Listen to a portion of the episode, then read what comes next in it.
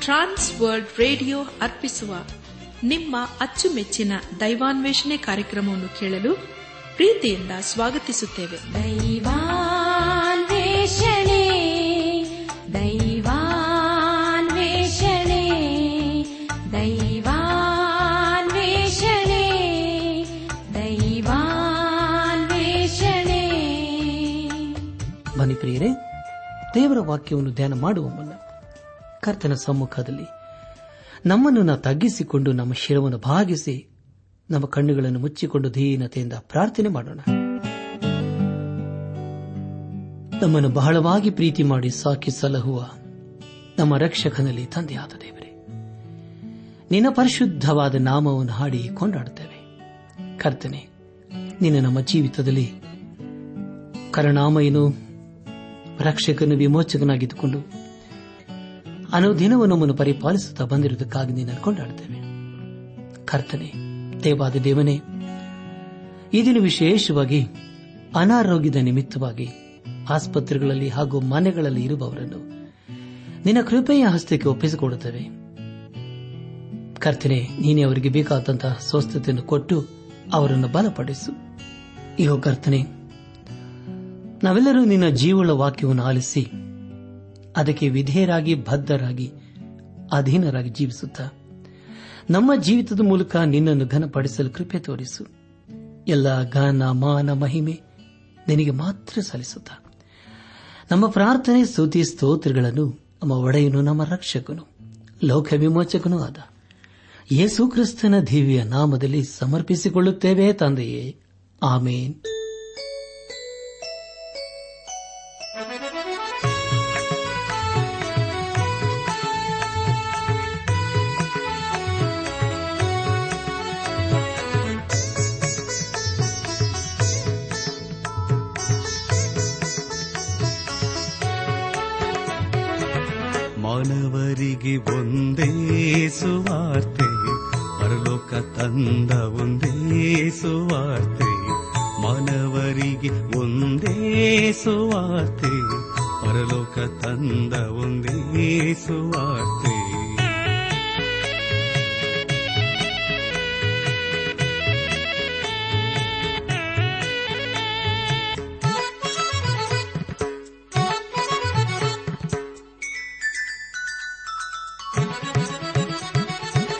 ಪಾಪ ಕ್ಷಮಾಪಣೆ ಕೊಡುವ ಸುವಾರ್ತೆ, ದೇವರು ಯಜ್ಞವಾಗಿ ಬಂದ ಸುವಾರ್ತೆ.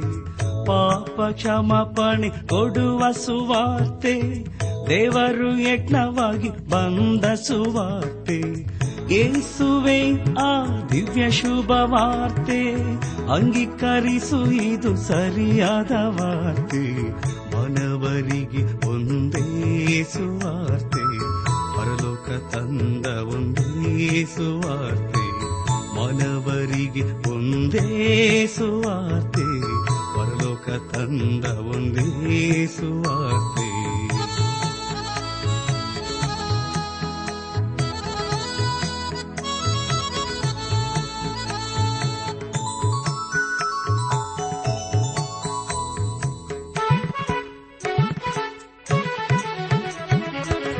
ಶುದ್ಧ ಹೃದಯವ ತರುವ ಸುವಾರ್ತೆ, ದೇವರ ಸಂಬಂಧ ತರುವ ಸುವಾರ್ತೆ, ಶುದ್ಧ ಹೃದಯವ ತರುವ ಸುವಾರ್ತೆ, ದೇವರ ಸಂಬಂಧ ತರುವ ಸುವಾರ್ತೆ, ಅನುಭವ ಸವಿದು ನೋಡುವ ವಾರ್ತೆ, ಅಂಗೀಕರಿಸು ಇದು ಸರಿಯಾದ ವಾರ್ತೆ, ಮನವರಿಗೆ ಒಂದೇ ಸುವಾರ್ತೆ ಸುವಾರ್ತೆ ಮನವರಿಗೆ ಒಂದೇ ಸುವಾರ್ತೆ. ಪರಲೋಕ ತಂದ ಒಂದೇ ಸುವಾರ್ತೆ.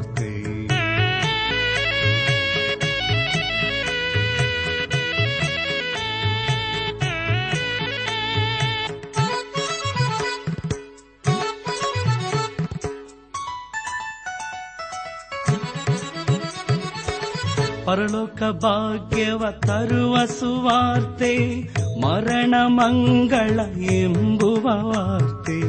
ಪರಲೋಕ ಭಾಗ್ಯವ ತರುವ ಸುವಾರ್ತೆ, ಮರಣ ಮಂಗಳ ಎಂಬುವ ವಾರ್ತೆ. ಸಮಯ ಇದುವೇ ಈ ಶುಭ ವಾರ್ತೆಗೆ, ಅಂಗೀಕರಿಸು ಇದು ಸರಿಯಾದ ವಾರ್ತೆ. ಮಾನವರಿಗೆ ಒಂದೇ ಸುವಾರ್ತೆ. ಪರಲೋಕ ತಂದ ಒಂದೇ ಸುವಾರ್ತೆ ಮಾನವರಿಗೆ ಒಂದೇ ಸುವಾರ್ತೆ ಪರಲೋಕ ತಂದ ಒಂದೇ ಸುವಾರ್ತೆ ಪರಲೋಕ ತಂದ ಒಂದೇ ಸುವಾರ್ತೆ ಪರಲೋಕ ತಂದ ಒಂದೇ ಸುವಾರ್ತೆ ಪರಲೋಕ ತಂದ ಒಂದೇ ಸುವಾರ್ತೆ ನನ್ನ ಆತ್ಮೀಕ ಸಹೋದರ ಸಹೋದರಿಯರೇ ಕಳೆದ ಕಾರ್ಯಕ್ರಮದಲ್ಲಿ ನಾವು ಎರಡನೇ ಪೂರ್ವಕಾಲ ವೃತ್ತಾಂತ ಪುಸ್ತಕದ ಏಳನೇ ಅಧ್ಯಾಯ ಒಂದರಿಂದ ಇಪ್ಪತ್ತ ಎರಡನೇ ವಚನದವರೆಗೆ ಧ್ಯಾನ ಮಾಡಿಕೊಂಡು ಅದರ ಮೂಲಕ ನಮ್ಮ ನಿಜ ಜೀವಿತಕ್ಕೆ ಬೇಕಾದ ಅನೇಕ ಆತ್ಮಿಕ ಪಾಠಗಳನ್ನು ಕಲಿತುಕೊಂಡು ಅನೇಕ ರೀತಿಯಲ್ಲಿ ಆಶೀರ್ವಿಸಲ್ಪಟ್ಟಿದ್ದೇವೆ. ದೇವರಿಗೆ ಮಹಿಮೆ ಉಂಟಾಗಲಿ. ಧ್ಯಾನ ಮಾಡಿದ ವಿಷಯಗಳನ್ನು ಈಗ ನೆನಪು ಮಾಡಿಕೊಂಡು ಮುಂದಿನ ಭೇದ ಭಾಗಕ್ಕೆ ಸಾಗೋಣ. ದೇವಾಲಯದ ಪ್ರತಿಷ್ಠೆ. ಯೋಹವನು ಅರಸನಾದ ಸಲೋಮನನಿಗೆ ಎರಡನೇ ಸಾರಿ ಕಾಣಿಸಿಕೊಂಡು ಅವನ ಪ್ರಾರ್ಥನೆಗೆ ಉತ್ತರ ಕೊಟ್ಟನು ಎಂಬ ವಿಷಯಗಳ ಕುರಿತು ನಾವು ಧ್ಯಾನ ಮಾಡಿಕೊಂಡೆವು. ಧ್ಯಾನ ಮಾಡಿದಂತ ಎಲ್ಲ ಹಂತಗಳಲ್ಲಿ ದೇವಾದಿ ದೇವನೇ ನಮ್ಮ ನಡೆಸಿದನು, ದೇವರಿಗೆ ಮಹಿಮೆಯುಂಟಾಗಲಿ. ಇಂದು ನಾವು ಎರಡನೇ ಪೂರ್ವಕಾಲ ವೃತ್ತಾಂತ ಪುಸ್ತಕದ ಎಂಟು ಮತ್ತು ಒಂಬತ್ತನೇ ಅಧ್ಯಾಯಗಳನ್ನು ಧ್ಯಾನ ಮಾಡಿಕೊಳ್ಳೋಣ. ಈ ಅಧ್ಯಾಯಗಳಲ್ಲಿ ಬರೆಯಲ್ಪಟ್ಟಿರುವ ಮುಖ್ಯ ವಿಷಯಗಳು. ಅರಸನಾದ ಸಲೋಮನನ ರಾಜಕೀಯ ಕಾರ್ಯಗಳು ಶೆಬಾ ದೇಶದ ರಾಣಿಯು ಸೊಲೋಮನನ ದರ್ಶನಕ್ಕೆ ಬಂದದ್ದು, ಸೊಲೋಮನನ ವೈಭವ, ಚರಿತ್ರ ಸಮಾಪ್ತಿ ಎಂಬುದಾಗಿ. ಎರಡನೇ ಪುರುಕಲ ವೃತ್ತಾಂತ ಪುಸ್ತಕ, ಎಂಟನೇ ಅಧ್ಯಾಯ. ಪ್ರಾರಂಭದ ನಾಲ್ಕು ವಚನಗಳಲ್ಲಿ ಹೀಗೆ ಓದಿದ್ದೇವೆ ಸೊಲೋಮನನು ಇಪ್ಪತ್ತು ವರ್ಷಗಳಲ್ಲಿ ಯಹೋಮನ ಆಲಯವನ್ನು ತನ್ನ ಅರಮನೆಯನ್ನು ಕಟ್ಟಿಸಿ ತೀರಿಸಿದನು. ಮತ್ತು ಹೋ ರಾಮನಿಂದ ತನಗೆ ದೊರಕಿದ ಪಟ್ಟಣಗಳನ್ನು ಭದ್ರಪಡಿಸಿ ಅವುಗಳಲ್ಲಿ ಇಸ್ರಾಯಿಲರನ್ನು ಇರಿಸಿದನು. ಆನಂತರ ಅವನು ಚೋಬಾ ರಾಜ್ಯದ ಹಮಾತಿಗೆ ಹೊರಟು ಅದನ್ನು ಸ್ವಾಧೀನ ಮಾಡಿಕೊಂಡು ಅರಣ್ಯದಲ್ಲಿರುವ ತದ್ಮೋರ್ ಪಟ್ಟಣವನ್ನು ಆ ಮಾತಿನಲ್ಲಿ ತಾನು ಕಟ್ಟಿಸಿದ್ದ ಎಲ್ಲಾ ಉಗ್ರಾಣದ ಪಟ್ಟಣಗಳನ್ನು ಭದ್ರಪಡಿಸಿದನು ಎಂಬುದಾಗಿ. ಪ್ರಿಯ ಬಾಂಧವ್ಯ ಬಂಧುಗಳೇ, ದೇವಾಲಯವನ್ನು ಕಟ್ಟುವುದು ಅದೊಂದು ದೊಡ್ಡ ಕೆಲಸವಾಗಿತ್ತು. ಅದನ್ನು ಕಟ್ಟುವುದಕ್ಕೆ ಸೊಲೋಮನನು ತನ್ನ ಆಳ್ವಿಕೆಯ ಅರ್ಧ ಸಮಯವನ್ನು ತೆಗೆದುಕೊಂಡನು. ಅದನ್ನು ದೇವರು ಗಮನಿಸುತ್ತಾ ಇದ್ದನು. ಈ ವಚನಗಳಲ್ಲಿ ತಿಳಿಸಲ್ಪಟ್ಟಿರುವ ಯುದ್ಧವು ಅದು ಆ ಕಾಲದಲ್ಲಿ ನಡೆದು ಬಂದಂಥ ಒಂದೇ ಒಂದು ಯುದ್ಧವಾಗಿದೆ. ಆದರೆ ಪ್ರಿಯರೇ, ಅದಷ್ಟು ಗಮನಾರ್ಹವಾಗಿರಲಿಲ್ಲ. ಎಂಟನೇ ಅಧ್ಯಾಯ. ಒಂಬತ್ತು ಮತ್ತು ಹತ್ತನೇ ವಚನಗಳಲ್ಲಿ ಹೀಗೆ ಓದುತ್ತೇವೆ. ಆದರೆ ಸೊಲೋಮನನು ತನ್ನ ಕೆಲಸಕ್ಕಾಗಿ ಇಸ್ರಾಯೇಲರನ್ನು ಬಿಟ್ಟು ಹಿಡಿಯಲಿಲ್ಲ ಅವರನ್ನು ಸೈನಿಕರನ್ನಾಗಿಯೂ ಅಧಿಪತಿಗಳನ್ನಾಗಿಯೂ, ಸರದಾರರನ್ನಾಗಿಯೂ, ರಥಾಶ್ವ ಬಲಗಳ ನಾಯಕರನ್ನಾಗಿಯೂ ನೇಮಿಸಿಕೊಂಡನು. ಈ ಇನ್ನೂರೈವತ್ತು ಮಂದಿ ಮುಖ್ಯಾಧಿಪತಿಗಳು ಅರಸನಾದ ಸಲೋಮನನ ಆಳುಗಳ ಮೇಲೆ ಅಧಿಕಾರಿಗಳಾಗಿದ್ದರು ಎಂಬುದಾಗಿ. ಪ್ರಿಯ ಪಾಂದಲೆ ಬಂಧುಗಳೇ ಕಾನಾನರಿಗೆ ತಾನು ಮಾಡಬೇಕಾದಂಥ ಕೆಲಸವನ್ನು ಕೊಟ್ಟನು ಮತ್ತು ತನ್ನ ನಾಯಕರನ್ನು ಸೈನ್ಯದ ಮೇಲೆ ಜವಾಬ್ದಾರಿಯನ್ನು ಕೊಟ್ಟು ಅದನ್ನು ಪರಿಪಾಲಿಸಲು ಹೇಳಿದನು. ಹೀಗೆ ಮಾಡುವುದರ ಮೂಲಕ ಅವನು ಮುಂದೆ ದೊಡ್ಡ ಕಷ್ಟಕ್ಕೆ ಸಿಕ್ಕಿ ಹಾಕಿಕೊಳ್ಳಲಿದ್ದಾನೆ. ಹಾಗೆ ಮಾಡಲು ದೇವರು ಅವನಿಗೆ ಹೇಳಿರಲಿಲ್ಲ. ನಮ್ಮ ಧ್ಯಾನವನ್ನು ಮುಂದುವರೆಸಿ ಎರಡನೇ ವೃತ್ತ ಅಂತ ಪುಸ್ತಕ ಎಂಟನೇ ಅಧ್ಯಾಯ ಹನ್ನೊಂದನೇ ವಚನವನ್ನು ಓದುವಾಗ ಸೊಲೋಮನನು ಯಾವ ಯಾವ ಸ್ಥಳಗಳಲ್ಲಿ ಯೌಹವನ ಮಂಜುಷವಿತ್ತೋ ಅವು ಪವಿತ್ರ ಸ್ಥಾನಗಳೇ. ಆದ್ದರಿಂದ ಇಸ್ರಾಯೇಲರ ಅರಸನಾದ ದಾವಿದನ ಮನೆಯಲ್ಲಿ ಫರೋಹನ ಮಗಳಾದ ನನ್ನ ಹೆಂಡತಿಯು ವಾಸಿಸಬಾರದು ಅಂದುಕೊಂಡು ಆಕೆಯನ್ನು ದಾವಿದ ನಗರದಿಂದ ತಾನು ಆಕೆಗೋಸ್ಕರ ಕಟ್ಟಿಸಿದ ಮಂದಿರಕ್ಕೆ ಕರ್ಕೊಂಡು ಬಂದನು ಎಂಬುದಾಗಿ. ಪ್ರಿಯ ಬಾಂಧವ್ಯ ಬಂಧುಗಳೇ, ಅರಸನಾದ ಸಲೋಮನನು ತನ್ನ ಹೆಂಡತಿ ವಿಷಯದಲ್ಲಿ ಬಹಳ ಆಸಕ್ತಿಯಿಂದ ಕೂಡಿದನು. ಅವನು ಫರವನ ಮಗಳನ್ನು ಮದುವೆ ಮಾಡಿಕೊಂಡಿದನು ಆಕೆಗೋಸ್ಕರ ಒಂದು ಸುಂದರವಾದ ಅರಮನೆಯನ್ನು ದಾವಿದ ನಗರದಿಂದ ದೂರ ಕಟ್ಟಿಸಿದನು. ಈ ಆದ್ಯದಲ್ಲಿ ಸೊಲೋಮನನು ದೇವಾಲಯವನ್ನು ಕಟ್ಟುವುದರ ಜೊತೆಗೆ ಅವನು ಅನೇಕ ಹಬ್ಬಗಳನ್ನು ಆಚರಿಸಿದನು. ಯಾಜಕರನ್ನು ಮತ್ತು ಲೇವಿಯರನ್ನು ನೇಮಿಸಿಕೊಂಡನು. ಅದೆಲ್ಲವೂ ದಾವಿದನ ಯೋಜನೆಯಂತೆಯೇ ಇತ್ತು. ಇಲ್ಲಿಗೆ. ಎರಡನೇ ಪೂರ್ವಕಾಲ ವೃತ್ತಾಂತ ಪುಸ್ತಕದ ಎಂಟನೇ ಅಧ್ಯಾಯ ಮುಕ್ತಾಯವಾಯಿತು. ಇಲ್ಲಿವರೆಗೂ ದೇವಾದ ದೇವನನ್ನು ನಡೆಸಿದನು, ದೇವರಿಗೆ ಮಹಿಮೆ ಉಂಟಾಗಲಿ. ಮುಂದೆ ನಾವು ಒಂಬತ್ತನೇ ಅಧ್ಯಾಯವನ್ನು ಧ್ಯಾನ ಮಾಡಿಕೊಳ್ಳೋಣ. ಈ ಅಧ್ಯಾಯದಲ್ಲಿ ಒಟ್ಟು ಮೂವತ್ತೊಂದು ವಚನಗಳಿವೆ. ಈ ಅಧ್ಯಾಯದ ಮುಖ್ಯ ಪ್ರಸ್ತಾಪ, ಶೆಬಾ ದೇಶದ ರಾಣಿಯು ಸಲೋಮನನ ದರ್ಶನಕ್ಕೆ ಬಂದದ್ದು ಸಲೋಮನನ ವೈಭವವು ಚರಿತ್ರ ಸಮಾಪ್ತಿಯೋ ಎಂಬುದಾಗಿ. ಒಂಬತ್ತನೇ ಅಧ್ಯಾಯ. ಪ್ರಾರಂಭದ ಎರಡು ವಚನಗಳಲ್ಲಿ ಹೀಗೆ ಓದುತ್ತೇವೆ. ಶಬದ ರಾಣಿಯು ಸಲೋಮನನ ಕೀರ್ತಿಯನ್ನು ಕೇಳಿ ಅವನನ್ನು ಒಗಟುಗಳಿಂದ ಪರೀಕ್ಷಿಸುವುದಕ್ಕೆ ಯರೂಸಲೆಮೆಗೆ ಬಂದಳು. ಆಕೆಯು ಸುಗಂಧ ದ್ರವ್ಯ, ಅಪರಿಮಿತವಾದ ಬಂಗಾರ, ರತ್ನ ಇವುಗಳನ್ನು ಒಂಟೆಗಳ ಮೇಲೆ ಹೇರಿಸಿಕೊಂಡು ಮಹಾಪರಿವಾರದೊಡನೆ ಸೊಲೋಮನನ ಬಳಿಗೆ ಬಂದು ತನ್ನ ಮನಸ್ಸಿನಲ್ಲಿ ಗೊತ್ತು ಮಾಡಿಕೊಂಡಿದ್ದ ಎಲ್ಲಾ ವಿಷಯಗಳನ್ನು ಕುರಿತು ಅವನೊಡನೆ ಸಂಭಾಷಿಸಿದಳು. ಸೊಲೋಮನನು ಆಕೆಯ ಪ್ರಶ್ನೆಗಳಿಗೆಲ್ಲ ಉತ್ತರ ಕೊಟ್ಟನು. ಅವುಗಳಲ್ಲಿ ಅವನಿಗೆ ತಿಳಿಯದಂಥದ್ದು ಒಂದು ಇರಲಿಲ್ಲವಾದುದರಿಂದ ಅವೆಲ್ಲವಳಿಗೂ ಉತ್ತರ ಕೊಟ್ಟನು ಎಂಬುದಾಗಿ.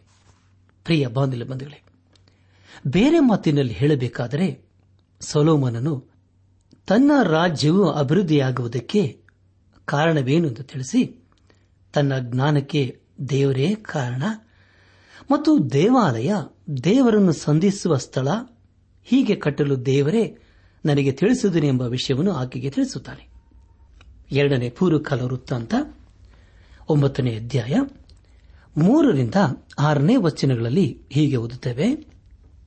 ಶಬದ ರಾಣಿಯು ಸಲೋಮನನ ಜ್ಞಾನ, ಅವನು ಕಟ್ಟಿಸಿದ ಅರಮನೆ, ಅವನ ಭೋಜನ ಪೀಠದ ಆಹಾರ, ಆ ಪೀಠದ ಸುತ್ತಲಿರುವ ಉದ್ಯೋಗಸ್ಥರ ಆಸನಗಳು, ಅವನ ಪರಿಚಾರಕರ ಸೇವಾಕ್ರಮ ಮತ್ತು ಅವರ ಉಡುಪುಗಳು, ಅವನ ಪಾನ ಸೇವಕರು, ಅವರ ಉಡುಪುಗಳು, ಇವುಗಳನ್ನು ಅವನು ಯೋಹವನ ಆಲಯದಲ್ಲಿ ಸಮರ್ಪಿಸುತ್ತಿದ್ದ ಸರ್ವಾಂಗ ಹೋಮಗಳನ್ನು ನೋಡಿದಾಗ ವಿಸ್ಮಿತಳಾಗಿ ಅವನಿಗೆ, ನಾನು ನನ್ನ ದೇಶದಲ್ಲಿ ನಿನ್ನ ಜ್ಞಾನವನ್ನು ಕೃತ್ಯಗಳನ್ನು ಕುರಿತು ಕೇಳಿದ್ದು ಸತ್ಯವಾಗಿದೆ.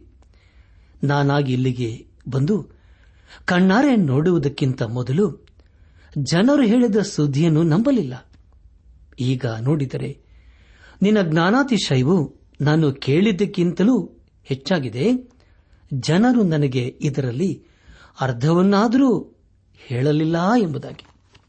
ಪ್ರಿಯ ಬಾನಿಲ್ ಬಂಧುಗಳೇ, ಮೊದಲನೇ ಅರಸುಗಳ ಪುಸ್ತಕ ಹತ್ತನೇ ಅಧ್ಯಾಯ ಹದಿನೆಂಟರಿಂದ ಇಪ್ಪತ್ತ ನಾಲ್ಕನೇ ವಚನಗಳಲ್ಲಿ ಹೀಗೆ ಓದುತ್ತೇವೆ, ಇದಲ್ಲದೆ ಅರಸನು ದೊಡ್ಡದಾದ ಒಂದು ದಂತ ಸಿಂಹಾಸನವನ್ನು ಮಾಡಿಸಿ ಅದನ್ನು ಚೊಕ್ಕ ಬಂಗಾರದ ತಗಡಿನಿಂದ ಹೊದಿಸಿದನು. ಅದಕ್ಕೆ ಆರು ಮೆಟ್ಟುಗಳಿದ್ದವು ಅದರ ಹಿಂಭಾಗದ ತುದಿಯು ಚಕ್ರಾಕಾರವಾಗಿತ್ತು. ಆಸನಕ್ಕೆ ಎರಡು ಕೈಗಳು, ಅವುಗಳ ಹತ್ತಿರ ಎರಡು ಸಿಂಹಗಳು ಇದ್ದವು. ಆರು ಮೆಟ್ಲುಗಳ ಎರಡು ಕಡೆಗಳಲ್ಲೂ ಒಟ್ಟು ಹನ್ನೆರಡು ಸಿಂಹಗಳು ನಿಂತಿದ್ದವು. ಇಂಥ ಸಿಂಹಾಸನವು ಬೇರೆ ಯಾವ ರಾಜ್ಯದಲ್ಲಿ ಇರಲಿಲ್ಲ.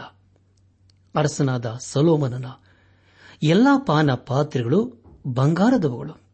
ಲೆಬನೋನಿನ ತೋಪು ಎನ್ನಿಸಿಕೊಳ್ಳುವ ಮಂದಿರದ ಸಾಮಾನುಗಳು ಚೊಕ್ಕ ಬಂಗಾರದವುಗಳು. ಸೊಲೋಮನನ ಕಾಲದಲ್ಲಿ ಬೆಳ್ಳಿಗೆ ಬೆಲೆ ಇರಲಿಲ್ಲವಾದದರಿಂದ ಅವನಲ್ಲಿ ಬೆಳ್ಳಿಯ ಸಾಮಾನು ಒಂದಾದರೂ ಕಾಣಿಸಲಿಲ್ಲ. ಹೀರಾಮನ ನಾವೆಗಳ ಜೊತೆಯಲ್ಲಿ ಸೊಲೋಮನನ ತಾಶಿಶ್ ಹಡಗುಗಳು ಹೋಗಿ ಮೂರು ವರ್ಷಕ್ಕೊಮ್ಮೆ ಬಂಗಾರ, ಬೆಳ್ಳಿ, ದಂತ, ಕಪಿ, ನವಿಲು ಇವುಗಳನ್ನು ತರುತ್ತಿದ್ದವು. ಈ ಪ್ರಕಾರ ಅರಸನಾದ ಸೊಲೋಮನನು ಐಶ್ವರ್ಯದಲ್ಲಿಯೂ ಜ್ಞಾನದಲ್ಲಿಯೂ ಭೂಲೋಕದ ಎಲ್ಲ ಅರಸರಿಗಿಂತ ಮಿಗಿಲಾಗಿದ್ದನು ಭೂಲೋಕದವರೆಲ್ಲರೂ ದೇವರಾಮನಿಗೆ ಅನುಗ್ರಹಿಸಿದ ಜ್ಞಾನ ವಾಕ್ಯಗಳನ್ನು ಕೇಳುವುದಕ್ಕೋಸ್ಕರ ಅವನ ದರ್ಶನಕ್ಕೆ ಬಂದರು ಎಂಬುದಾಗಿ. ಪ್ರಿಯ ಬಾನಲಿ ಬಂಧುಗಳೇ, ಶಬದ ರಾಣಿಯು ಕೇಳಿಸಿಕೊಂಡದ್ದು ಅಲ್ಪ, ಆದರೆ ಈಗ ಕಂಡದ್ದೇ ಅಪಾರ. ಅದನ್ನು ಕಂಡ ಆಕೆಗೆ ಬೆರಗಾಯಿತು. ಪ್ರಿಯ ಬಾನಿಲು ಬಂಧುಗಳೇ, ಇಲ್ಲಿ ತಿಳಿಸಲ್ಪಡುವ ಯಜ್ಞವು ಅದು ಯೇಸು ಕ್ರಿಸ್ತನಿಗೆ ಹೋಲಿಕೆಯಾಗಿದೆ. ಶಬದ ರಾಣಿಯು ಸೊಲೋಮನನ ಕುರಿತು ಕೇಳಿದ್ದೆಲ್ಲವೂ ಸತ್ಯವೇ ಆಗಿದೆ. ಅದರ ಕುರಿತು ಆಕೆ ಏನು ಹೇಳುತ್ತಾಳೆ ಎಂಬುದಾಗಿ ಒಂಬತ್ತನೇ ಅಧ್ಯಾಯ ಏಳು ಮತ್ತು ಎಂಟನೇ ವಚನಗಳನ್ನು ಓದುವಾಗ, ನಿನ್ನ ಪ್ರಜೆಗಳು ಸದಾ ನಿನ್ನ ಮುಂದೆ ನಿಂತುಕೊಂಡು ನಿನ್ನ ಜ್ಞಾನ ವಾಕ್ಯಗಳನ್ನು ಕೇಳುವ ನಿನ್ನ ಸೇವಕರು ಧನ್ಯರು. ನಿನ್ನನ್ನು ಮೆಚ್ಚಿ ತನ್ನ ಸನ್ನಿಧಿಯಲ್ಲಿ ಅರಸನಾಗುವುದಕ್ಕೆ ನಿನ್ನನ್ನು. ತನ್ನ ಸಿಂಹಾಸನದ ಮೇಲೆ ಕೊಳ್ಳಿರಿಸಿದ ನಿನ್ನ ದೇವರಾದ ಯಹೋವನಿಗೆ ಸ್ತೋತ್ರವಾಗಲಿ. ನಿನ್ನ ದೇವರು ಇಸ್ರಾಯಲರನ್ನು ಪ್ರೀತಿಸಿ ಅವರನ್ನು ನಿರಂತರವಾಗಿ ಸ್ಥಿರಗೊಳಿಸಬೇಕೆಂದಿರುವುದರಿಂದ ಅವರ ನೀತಿ ನ್ಯಾಯಗಳನ್ನು ಸ್ಥಾಪಿಸುವುದಕ್ಕೋಸ್ಕರ ನಿನ್ನನ್ನೇ ಅರಸನಾಗಿ ನೇಮಿಸಿದ್ದಾನೆಂದು ಹೇಳಿದಳು ಎಂಬುದಾಗಿ. ಪ್ರಿಯ ಬಾಂಧಿಲ ಬಂಧುಗಳೇ, ಇಲ್ಲಿ ಶಬದ ರಾಣಿಯು ಸೊಲೋಮನನ ದೇವರನ್ನು ಕೊಂಡಾಡುತ್ತಾ ಇದ್ದಾಳೆ.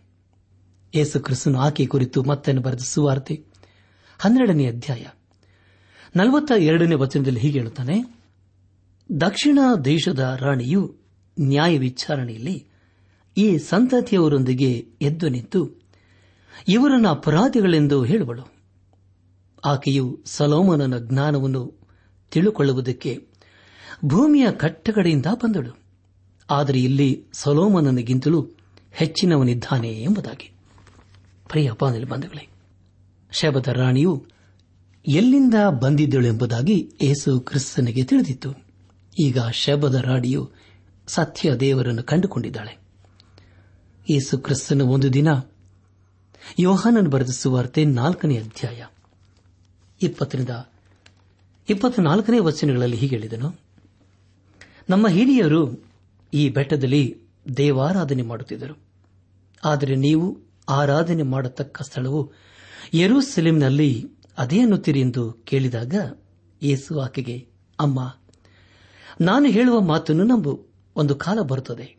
ಆ ಕಾಲದಲ್ಲಿ ನೀವು ತಂದೆಯನ್ನು ಆರಾಧಿಸಬೇಕಾದರೆ ಈ ಬೆಟ್ಟಕ್ಕೂ ಹೋಗುವುದಿಲ್ಲ, ಯರುಸಲೇಮಿಗೂ ಹೋಗುವುದಿಲ್ಲ. ಬರಬೇಕಾದ ರಕ್ಷಣೆಯು ಯಹೂದ್ಯರೊಳಗಿಂದ ಬರುತ್ತದಷ್ಟೇ. ಆದ್ದರಿಂದ ನಾವು ಅರಿತಿರುವುದನ್ನೇ ಆರಾಧಿಸುವರಾಗಿದ್ದೇವೆ ನೀವು ಅರಿಯದೇ ಇರುವಂತದನ್ನು ಆರಾಧಿಸುವವರು. ಅದರಲ್ಲಿ ಸತ್ಯ ಭಾವದಿಂದ ದೇವಾರಾಧನೆ ಮಾಡುವವರು ಆತ್ಮೀಯ ರೀತಿಯಲ್ಲಿ ಸತ್ಯಕ್ಕೆ ತಕ್ಕ ಹಾಗೆ ತಂದೆಯನ್ನು ಆರಾಧಿಸುವ ಕಾಲ ಬರುತ್ತದೆ. ಅದು ಈಗಲೇ ಬಂದಿದೆ. ತಂದೆಯು, ತಂದನ್ನು ಆರಾಧಿಸುವವರು ಇಂಥವರೇ ಆಗಿರಬೇಕೆಂದು ಅಪೇಕ್ಷಿಸುತ್ತಾನಲ್ಲವೇ? ದೇವರ ಆತ್ಮಸ್ವರೂಪನು ಆತನನ್ನು ಆರಾಧಿಸುವವರು ಆತ್ಮೀಯ ರೀತಿಯಲ್ಲಿ ಸತ್ಯಕ್ಕೆ ತಕ್ಕ ಹಾಗೆ ಆರಾಧಿಸಬೇಕು ಅಂದನು ಎಂಬುದಾಗಿ. ಪ್ರಿಯ ಭಾವನಲ್ಲಿ ಬಂಧುಗಳೇ, ಅರಸನಾದ ಸಲೋಮನನ ಕಾಲದಲ್ಲಿ ಜನರು ದೇವರನ್ನು ಆರಾಧಿಸಲು ಯರೂಸಲೇಮಿಗೆ ಬರುತ್ತಿದ್ದರು. ನಮ್ಮ ಧ್ಯಾನವನ್ನು ಮುಂದುವರೆಸಿ.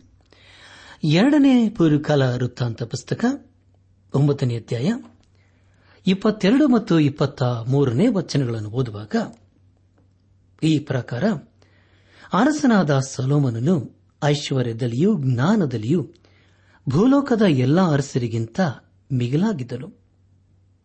ಭೂರಾಜ್ಯರೆಲ್ಲರೂ ದೇವರ ಅವನಿಗೆ ಅನುಗ್ರಹಿಸಿದ ಜ್ಞಾನ ವಾಕ್ಯಗಳನ್ನು ಕೇಳುವುದಕ್ಕೋಸ್ಕರ ಅವನ ದರ್ಶನಕ್ಕೆ ಬಂದರು ಎಂಬುದಾಗಿ. ಪ್ರಿಯ ಬಾನಿಲ್ ಬಂಧುಗಳೇ, ಇದು ಎಂಥ ಅದ್ಭುತವಾದಂತಹ ಸಂಗತಿಯಲ್ಲವೇ. ಅರಸನಾದ ಸಲೋಮನನು ಅಂದಿನ ಕಾಲದಲ್ಲಿ ಕಾಣಲು ಅನೇಕ ಕಡೆಗಳಿಂದ ಬರುತ್ತಿದ್ದರು. ಒಂಬತ್ತನೇ ಅಧ್ಯಾಯ. ಇಪ್ಪತ್ನಾಲ್ಕು ಮತ್ತು ಇಪ್ಪತ್ತೈದನೇ ವಚನಗಳಲ್ಲಿ ಹೀಗೆ ಓದುತ್ತವೆ, ಅವರೆಲ್ಲರೂ ಅವನಿಗೆ ವರ್ಷ ವರ್ಷ ಬೆಳ್ಳಿ ಬಂಗಾರದ ಸಾಮಾನು, ಉಡುಪು, ಯುದ್ಧ ಯುದ್ಧ ಸುಗಂಧ ದ್ರವ್ಯ, ಕುದುರೆ, ಹೆಸರ, ಕತ್ತೆ ಇವುಗಳನ್ನು ಕಾಣಿಕೆಯಾಗಿ ಕೊಡುತ್ತಿದ್ದರು. ಸೊಲೋಮನನ ಅಶ್ವಸಹಿತವಾದ ರಥಗಳು ನಾಲ್ಕು ಸಾವಿರ, ರಾಯತರು ಹನ್ನೆರಡು ಸಾವಿರ. ಇವುಗಳನ್ನು ಯೆರೂಸಲೇಮಿನಲ್ಲಿ ತನ್ನ ಬಳಿಯಲ್ಲಿಯೂ, ರಥಗಳಿಗೋಸ್ಕರ ನೇಮಿಸಿದ ಪಟ್ಟಣಗಳಲ್ಲಿಯೂ ಇರಿಸಿದನು ಎಂಬುದಾಗಿ. ಪ್ರಿಯ ಇಲ್ಲಿ ನಾವು ಅರಸನಾದ ಸಲೋಮನನ ಜ್ಞಾನದ ವಿಷಯದಲ್ಲಿ ನಾವು ತಿಳಿದುಕೊಂಡಿದ್ದೇವೆ. ಆದರೆ ಪ್ರಿಯರೇ ಒಂದು ವಿಷಯವುಂಟು ಮೋಶಿಯ ಧರ್ಮಶಾಸ್ತ್ರದ ಪ್ರಕಾರ ಅರಸನು ಕುದುರೆಗಳನ್ನು ಮತ್ತು ಹೆಂಡತಿಯರನ್ನು ಹೆಚ್ಚಾಗಿ ಮಾಡಿಕೊಳ್ಳಬಾರದು ಎಂಬುದಾಗಿತ್ತು. ಆದರೆ ಸೊಲೋಮನನು ಅವೆರಡನ್ನೂ ಹೆಚ್ಚಾಗಿ ಮಾಡಿಕೊಂಡಿದ್ದನು. ಅದೇ ಅವನ ಅವನತಿಗೆ ಕಾರಣವಾಯಿತು. ಒಂಬತ್ತನೇ ಅಧ್ಯಾಯ ಇಪ್ಪತ್ತಾರರಿಂದ ಇಪ್ಪತ್ತ ಎಂಟನೇ ವಚನದವರೆಗೆ ಓದುವಾಗ ಅವನು ಯೂಪ್ರಟಿಸ್ ನದಿ ಮೊದಲುಗೊಂಡು ಫಿಲಿಸ್ಟಿಯರ ಮತ್ತು ಐಗುಪ್ತ ದೇಶಗಳವರೆಗೂ ಇರುವ ಎಲ್ಲಾ ರಾಜರನ್ನು ಆಳುತ್ತಿದ್ದನು. ಅರಸನ ಮುಖಾಂತರವಾಗಿ ಯೆರೂಸಲೇಮಿನಲ್ಲಿ ಬೆಳ್ಳಿಯು, ಕಲ್ಲಿನ ಹಾಗೂ ದೇವದಾರು ಮರಗಳು, ಇಳಕಲ್ಲಿನ ಪ್ರದೇಶದಲ್ಲಿ ಬೆಳೆಯುವ ಅತ್ತಿ ಮರಗಳ ಹಾಗೂ ಹೇರಳವಾದವು. ಸೊಲೋಮನನಿಗೋಸ್ಕರ ಐಗುಪ್ತ ಮುಂತಾದ ಎಲ್ಲಾ ದೇಶಗಳಿಂದ ಕುದುರೆಗಳನ್ನು ತರುತ್ತಿದ್ದರು ಎಂಬುದಾಗಿ. ಪ್ರಿಯ ಬಾನುಲಿ ಬಂಧುಗಳೇ, ಇದರ ಮೂಲಕ ನಾವು ತಿಳಿದುಕೊಳ್ಳುವುದೇನೆಂದರೆ, ಅಂದಿನ ಕಾಲದಲ್ಲಿ ಸೊಲೋಮನನು ಒಬ್ಬ ಮಹಾ ಅರಸನಾಗಿದ್ದನು ಎಂಬುದಾಗಿ. ಕೊನೆಯದಾಗಿ, ಎರಡನೇ ಅರಸುಗಳ ಪುಸ್ತಕ ಒಂಬತ್ತನೇ ಅಧ್ಯಾಯ, ಇಪ್ಪತ್ತೊಂಬತ್ತರಿಂದ ಮೂವತ್ತ ಒಂದನೇ ವಚನದವರೆಗೆ ಓದುವಾಗ, ಸೊಲೋಮನನ ಉಳಿದ ಪೂರ್ವೋತ್ತರ ಚರಿತ್ರೆಯು ಪ್ರವಾದಿಯಾದ ನಾಥನನ ಚರಿತ್ರೆ ಶೀಲೋಮಿನಮನಾದ ಅಹಿಯನ ಪ್ರವಾದನೆ ದಿವ್ಯ ದರ್ಶಿಯಾದ ಇದ್ದೋವನು. ನೆಬಾಟನ ಮಗನಾದ ಯಾರೊಬ್ಬಾಮನನ್ನು ಕುರಿತು ನುಡಿದ ದರ್ಶನೋಕ್ತಿ ಎಂಬ ಗ್ರಂಥಗಳಲ್ಲಿ ಬರೆದಿರುತ್ತದೆ. ಸೊಲೋಮನನು ಯರೂಸಿನಲ್ಲಿದ್ದುಕೊಂಡು ಎಲ್ಲ ಇಸ್ರಾಯೇಲರನ್ನು ನಾಲ್ವತ್ತು ವರ್ಷ ಆಳಿದ ನಂತರ ಪಿತೃಗಳ ಬಳಿಗೆ ಸೇರಿದನು. ಅವನ ಶವವನ್ನು ಅವನ ತಂದೆಯಾದ ದಾವೀದನ ಪಟ್ಟಣದಲ್ಲಿ ಸಮಾಧಿ ಮಾಡಿದರು. ಅವನಿಗೆ ಬದಲಾಗಿ, ಅವನ ಮಗನಾದ ರೆಹಬ್ಬಾಮನು ಅರಸನಾದನು ಎಂಬುದಾಗಿ. ಪ್ರಿಯ ಬಂಧುಗಳೇ, ದೇವರು ಸೊಲೋಮನನ ಜೀವಿತದಲ್ಲಿ ತನ್ನ ವಾಗ್ದಾನವನ್ನು ನೆರವೇರಿಸಿ, ಅವನನ್ನು ತೃಪ್ತಿಪಡಿಸಿ, ಅವನ ಜೀವಿತದಲ್ಲಿ ಅದ್ಭುತ ಕಾರ್ಯಗಳನ್ನು ಮಾಡಿದನು, ಹಾಗೂ ಅವನಿಗೆ ಬೇಕಾದಂತಹ ಅದ್ಭುತ ಜ್ಞಾನವನ್ನು ಅನುಗ್ರಹಿಸಿದನು. ಪ್ರಿಯ ಬಾನಲಿ ಬಂಧುಗಳೇ, ಇದರ ಮೂಲಕ ನಾವು ತಿಳಿದುಕೊಳ್ಳುವುದೇನೆಂದರೆ ಎಷ್ಟೇ ಜ್ಞಾನಿಗಳಾಗಿರಬಹುದು ಅಥವಾ ಮಹಾ ಅರಸರಾಗಿರಬಹುದು, ಒಂದಲ್ಲ ಒಂದು ದಿನ ಈ ಲೋಕವನ್ನು ಬಿಡಲೇಬೇಕು ಎಂಬುದಾಗಿ. ಈ ಸಂದೇಶವನ್ನು ಆಲಿಸುತ್ತಿರುವ ನನಾತ್ಮಿಕ ಸಹೋದರ ಸಹೋದರಿಯರೇ, ಆಲಿಸಿದ ವಾಕ್ಯದ ಬೆಳಕಿನಲ್ಲಿ ನಮ್ಮ ಜೀವಿತವನ್ನು ಪರೀಕ್ಷಿಸಿಕೊಂಡು, ತಿದ್ದಿ ಸರಿಪಡಿಸಿಕೊಂಡು, ಕ್ರಮಪಡಿಸಿಕೊಂಡು, ದೇವರ ಮೆಚ್ಚುವಂತಹ ಕಾರ್ಯಗಳನ್ನು ಮಾಡುತ್ತಾ, ಯೇಸು ಕ್ರಿಸ್ತನನ್ನು ನಮ್ಮ ಸ್ವಂತ ರಕ್ಷಕನು, ವಿಮೋಚಕನು, ನಾಯಕನು ಎಂಬುದಾಗಿ ಇಂದೇ ನಮ್ಮ ಹೃದಯದಲ್ಲಿ ಅಂಗೀಕರಿಸಿಕೊಂಡು.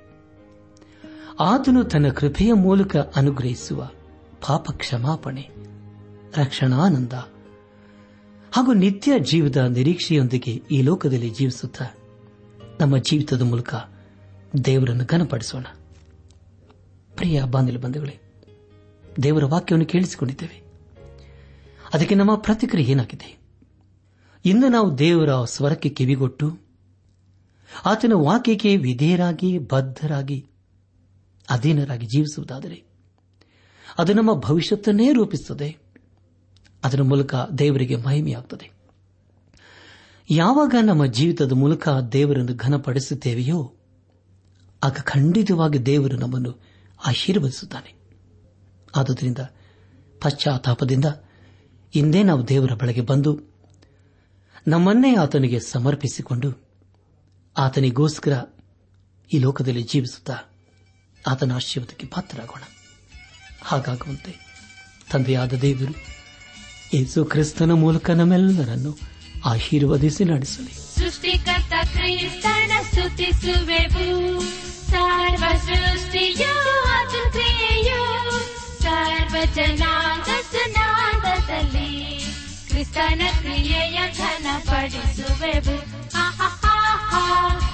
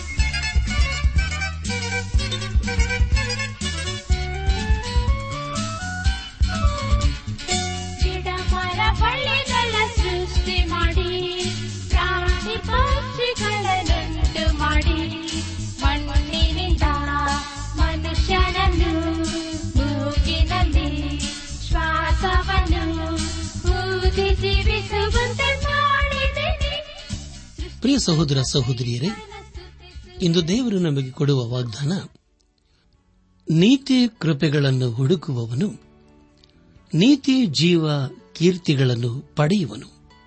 ಜ್ಞಾನೋಕ್ತಿ ಇಪ್ಪತ್ತೊಂದು ಇಪ್ಪತ್ತೊಂದು.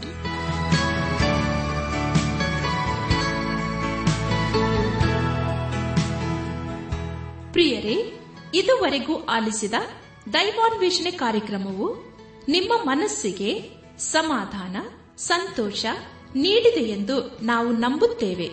ನಮ್ಮೆಲ್ಲರ ಸೃಷ್ಟಿಕರ್ತನಾದ ಏಸು ನಮ್ಮೊಂದಿಗೆ ಸದಾ ಇರುವಾತನಾಗಿದ್ದಾನೆ.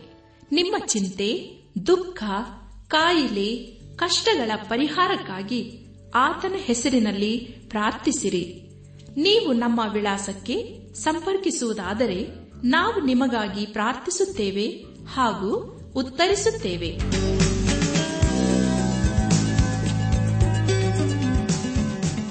ನಮ್ಮ ವಿಳಾಸ ದೈವಾನ್ ವೇಷಣೆ ಟ್ರಾನ್ಸ್ ವರ್ಲ್ಡ್ ರೇಡಿಯೋ, ಇಂಡಿಯಾ, ಟಪಾಲು ಪೆಟ್ಟಿಗೆ ನಾಲ್ಕು ಮೂರು ಎರಡು ಸೊನ್ನೆ, ಬೆಂಗಳೂರು ನಲವತ್ಮೂರು.